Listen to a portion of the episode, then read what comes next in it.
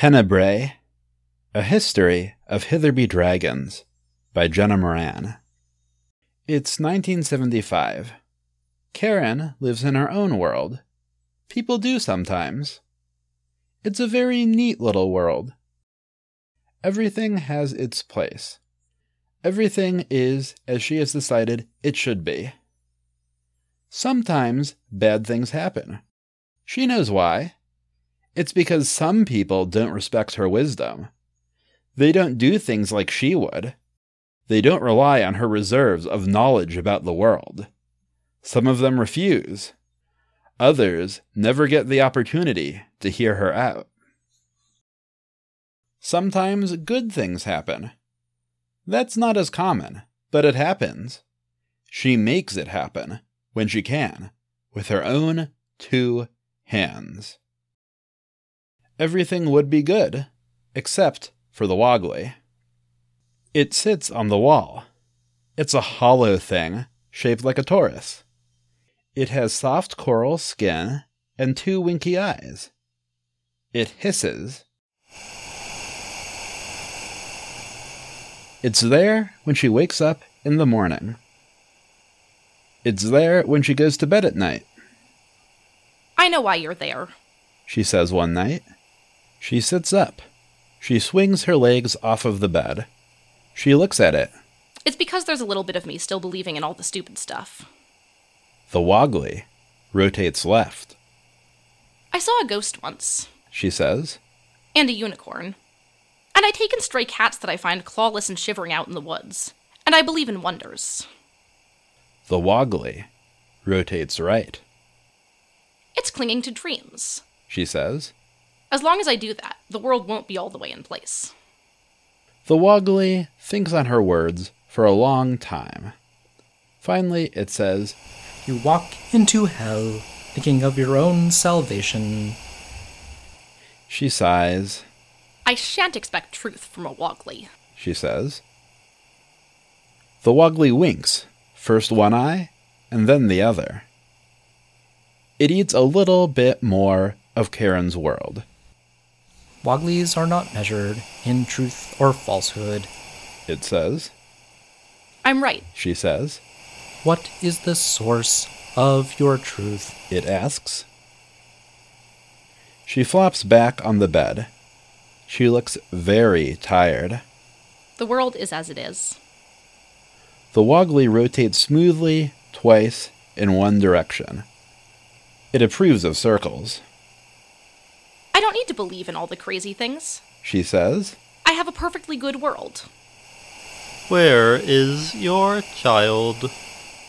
She scowls. She looks up. There's a second woggly on the wall.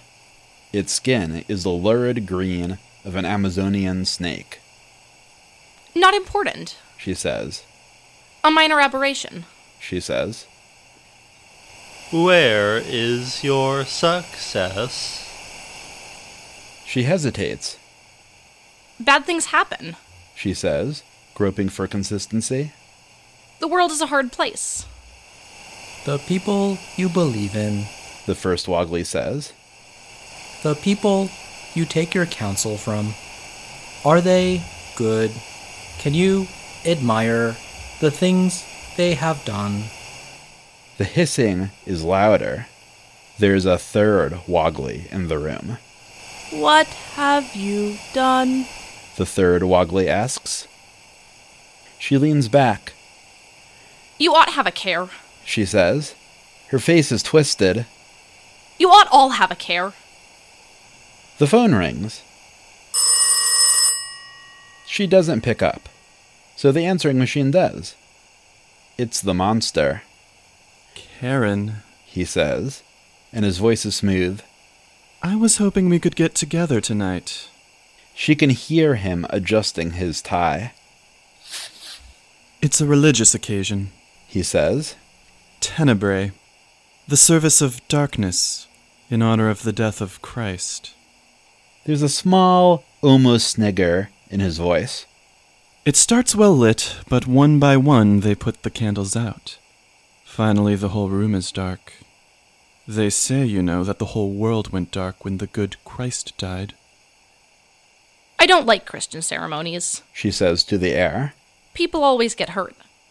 Anyway, He says. give me a call if you've got time. There's a click.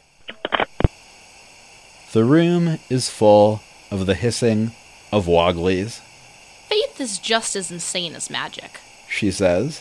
But where's the beauty? Where's the unicorn running through the woods? Where are the wishes and the fire and the hopes?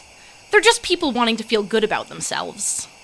She runs her hand through her hair, Like me. she admits. The wind tugs at her clothing, I renounce it. she says. I renounce it all. She sits up. I can live perfectly well in the world I've chosen. I can seal all the gates. I can close all the cracks. She looks wildly at the Wogglies. I don't need to remember anything else. You are empty. the first Woggly says. She closes her eyes. She ignores it. She chooses her beliefs. She opens her eyes. The world she has chosen is thin as tissue and full of inconsistent holes. They hiss and they wink their eyes, and the wind roars through them. Bits of Karen fray and come off as that great wind passes flesh, mind, soul. She falls apart like a man torn by maenads or a child by lions, until only her shadow remains.